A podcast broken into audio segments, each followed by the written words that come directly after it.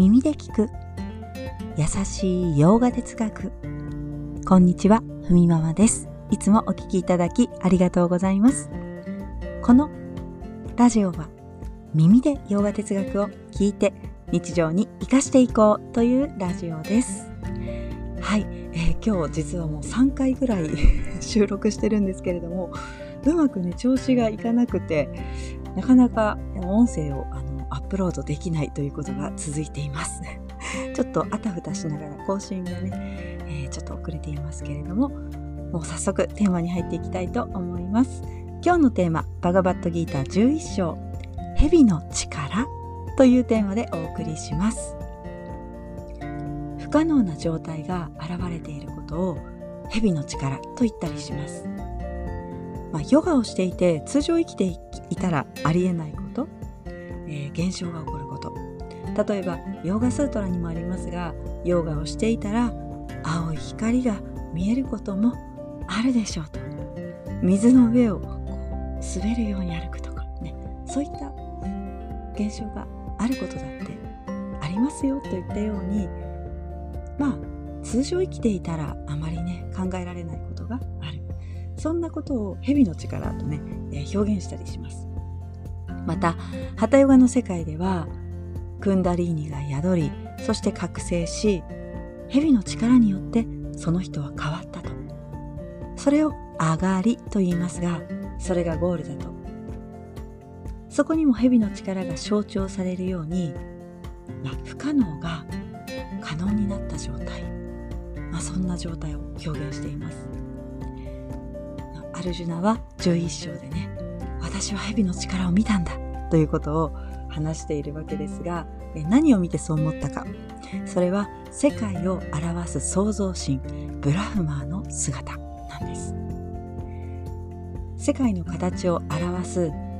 その法則というのを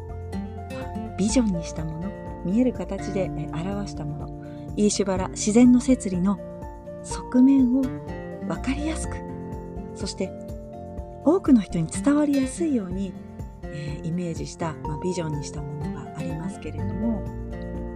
それを見てアルジュナは感動するわけです。世界というのは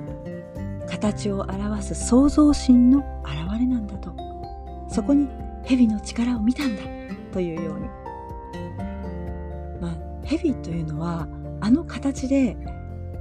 あの動きあのスピードとか、えーできるこの仕組みというかは物理の世界ではどうやらまだ解明できてないみたいですね。そういう不思議だけど明らかに現れている。そういう表現として蛇の力というふうに言っているんですね。アルジュナは期待していました。こういうビジョンを見たらクリシュナが伝えている世界とは何かそして自分とは何かそのつながりを私は理解できるのではないか。クリシュナはアルジュナのリクエストに応え自然の摂理の姿を見せるわけです。そしてここでねギーターが伝えているのは私たちにね伝えているのは、え何を見るかではなくどう見るのかだよというふうに伝えています。現れた姿を自分はどう見るのか。世界をどう見るのか。少し前にラジオでもお話ししましたが神聖な見る目リッピア着手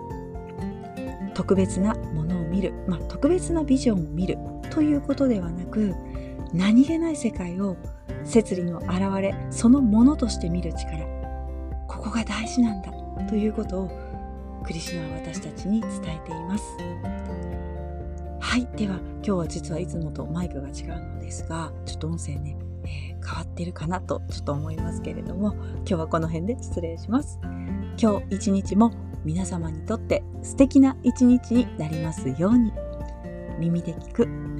優しい洋画哲学ふみママラジオご清聴ありがとうございました。ナマステ。